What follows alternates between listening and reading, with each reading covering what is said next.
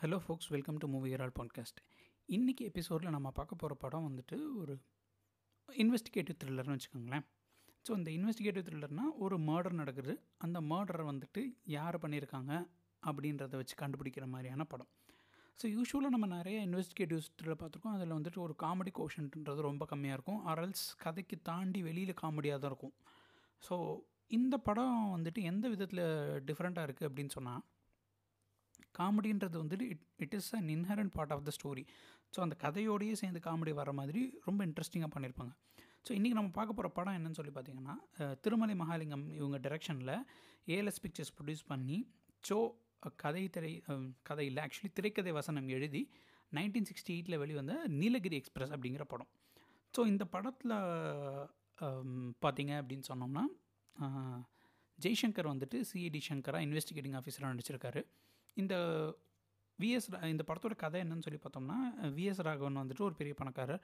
அவர் நகை ஒரு ஃபிஃப்டி தௌசண்ட்க்கு நகை வாங்கிட்டு ட்ரெயினில் போகிறாரு ஸோ ட்ரெயினில் போகும்போது ஒரு இடத்துல மர்டர் ஆயிடுது அந் அந்த மர்டர் வந்துட்டு இவர் செஞ்சுருக்கலாம் அப்படின்னு சொல்லிட்டு அந் அவர் அவரோட கோ பேசஞ்சரான சோவை பிடிச்சிட்டு போகிறாங்க ஸோ அந்த கேஸை இன்வெஸ்டிகேட் பண்ணுறதுக்கு தான் சிஐடி ஆஃபீஸர் சங்கர் அப்படின்னு சொல்லிட்டு ஜெய்சங்கர் வராரு. C in fact CID of CID சங்கர்ன்ற ரோல்லேயே நிறைய படங்கள் பண்ணியிருக்கிறாரு. அதை பற்றி நம்ம தனியாக ஒரு நாள் பேசணும். ஸோ இந்த மாதிரி அந்த கோ பேசஞ்சரான சோ ராவணன் அப்படின்ற கேரக்டர் பண்ணியிருப்பாரு. அவர் தான் இந்த கொலையை பண்ணியிருப்பாரோ அப்படின்னு எல்லாம் போலீஸ் சந்தேகப்படுறாங்க. ஸோ அவரை விசாரணை பண்ணிவிட்டு அவர் பண்ணியிருக்கிறாரா இல்லையா? அவர் பண்ண போல் அவர் கண்டிப்பாக பண்ணியிருக்க மாட்டார். வேறு ஏதோ இந்த கேஸில் இருக்குது வேறு யாரோ தான் பண்ணியிருக்காங்க. யார் பண்ணியிருப்பாங்க? என்ன? அப்படின்றத எப்படி கண்டுபிடிச்சாரு? அப்படிங்கிறத இந்த படத்தோட கதை. லைக் என்டையராக இதோட இது வந்துட்டு கொச்சின் எக்ஸ்பிரஸ் அப்படின்னு சொல்லிட்டு நைன்டீன் சிக்ஸ்டி செவனில் வந்த மலையாள படத்தோட ரீமேக் ஸோ இது பயங்கர ஹிட் ஆனதுனால இதை அந்த தெலுங்கு ஹிந்தி எல்லா கிட்டத்தட்ட எல்லா லாங்குவேஜஸ்மே எடுத்தாங்க. இந்த படத்துக்கு மியூசிக்னு சொல்லி பார்த்தீங்கன்னா அவர் டி கே ராமமூர்த்தி தான் பண்ணியிருக்கிறாரு ரொம்ப இன்ட்ரெஸ்டிங்கான மியூசிக்காக இருக்கும். அண்டு அந்த அந்த ஒரு பாயிண்ட் ஆஃப் டைமில் வந்துட்டு பார்த்தீங்கன்னா இந்த மாதிரி இன்வெஸ்டிகேட்டிவ் த்ரில்லர் ஒரு ஆக்ஷன் ஹீரோ அப்படிங்கும்போது ஜெய்சங்கர் வந்துட்டு ஒரு ஒரு டிஃபால்ட் சாய்ஸாக இருந்துச்சு. நல்ல இன்ட்ரெஸ்டிங்காக பண்ணியிருப்பாங்க அண்ட் இது இந்த மற்ற படங்களுக்கும் இதுக்கும் என்ன டிஃப்ரென்ஸ்னு சொல்லி பார்த்தீங்கன்னா சோ இதுக்கு வந்துட்டு திரைக்கதை வசனம் எழுதியிருக்கிறாரு. ஸோ என் என்டையர்லி வந்துட்டு ஒரு ஸ்டோரி எடுத்துகிட்டு சோ அதை எப்படி எலிவேட் பண்ணாருன்னு அவருடைய காமிக் டைமிங் பற்றி சொல்லவே வேண்டாம்.